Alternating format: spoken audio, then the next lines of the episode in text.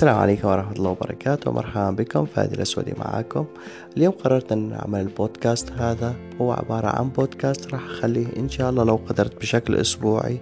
راح أتكلم فيه عن مواضيع تقنية وأخبار تقنية وأي مواضيع تهتم في مجال التقنية وأنا أهتم فيها وأحب أن أنا أشارككم. على العموم آه اليوم راح أتكلم على موضوع مهم جدا في أول حلقة لهذا البودكاست.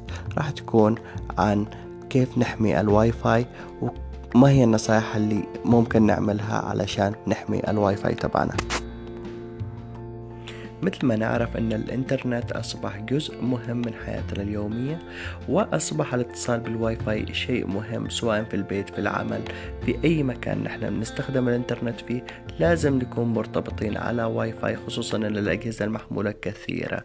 فكيف ممكن نحن نحمي الأجهزة تبعنا ونحمي الراوترات من المخترقين والهجمات؟ طبعا كثير مننا يرتكب خطأ كبير بتسمية اسم الشبكة نفسها أو ال SSID ويخليه فرضا باسم مكشوف.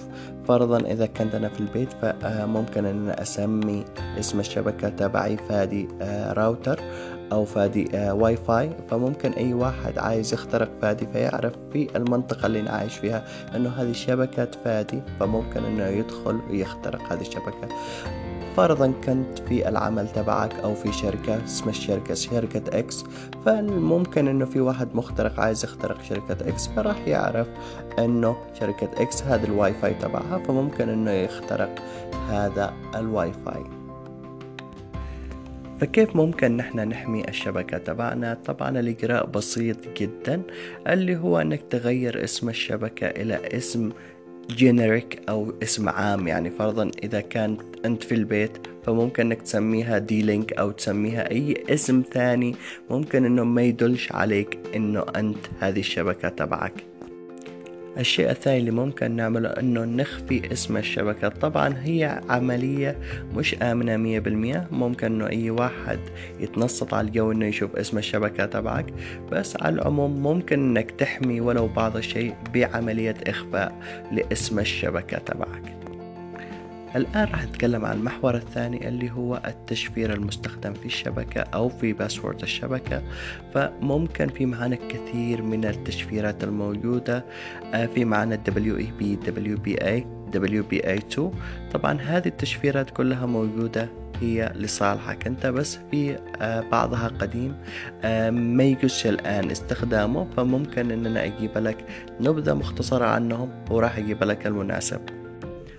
طبعا في عندنا أنواع كثيرة من التشفيرات أو بروتوكولات التشفير في الواي فاي في القديم اللي هو WEP طبعا هذا النوع قديم جدا ولا ينصح باستخدامه لأنه سهل جدا إنك تعمل له كراك أو في هاكر إذا كان موجود ممكن نعمل له كراك في آه تقريبا أقل من عشر دقائق في معنا التشفيرات الأحسن اللي هي WPA و WPA2 طبعا الأحسن اللي هو WPA2 لأنه أنت تبدأ بتشفير أو بأحرف كبيرة. طبعا من 8 حروف إلى 64 حرف. فعلشان تعمل باسورد جدا ممتاز غير قابل للتخمين يكون أكثر من 8 حروف سواء كانت أحرف أرقام وأشكال. ممكن إنك تعمل password بال combination هذا. فكل ما كانت غير قابلة للتخمين كل ما كانت أحسن.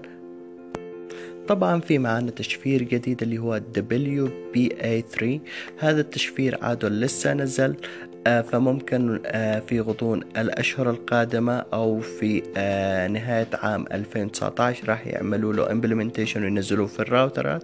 فهذا التشفير سد ثغرات كثيرة موجودة في WPA2 طبعا من أهم الثغرات الموجودة اللي هي ثغرة ال WPS أو ال PIN الموجود في الراوتر إذا كان عندك الراوتر مقفل بال WPS فمن الأشياء اللي مهمة جدا أنك تعمل لها إقفال في جهازك الراوتر اللي هو WPS إذا كان enabled راح تعمل له disabled لأنه هذه من الأشياء اللي ممكن أنه يتم اختراقك أو يتم اختراقك عبرها.